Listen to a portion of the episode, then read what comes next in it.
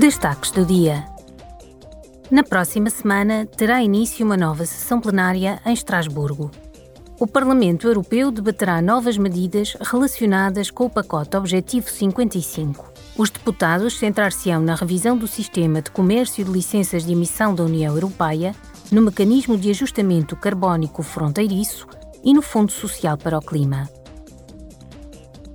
Na quinta-feira, a Comissão dos Transportes e do Turismo votará o seu relatório sobre o novo regulamento Rede Transeuropeia de Transportes.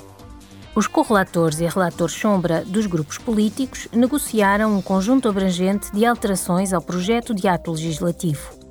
Provavelmente a Comissão decidirá iniciar negociações interinstitucionais com base no seu relatório.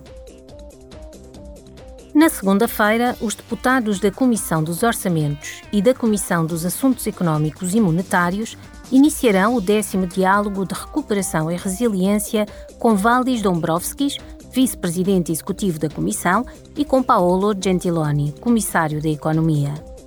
É de esperar que os comissários abordem igualmente a forma como a integração do plano Repower EU aumentará a resiliência dos Estados-membros, contribuindo assim para a atenuação das consequências da guerra de agressão da Rússia contra a Ucrânia.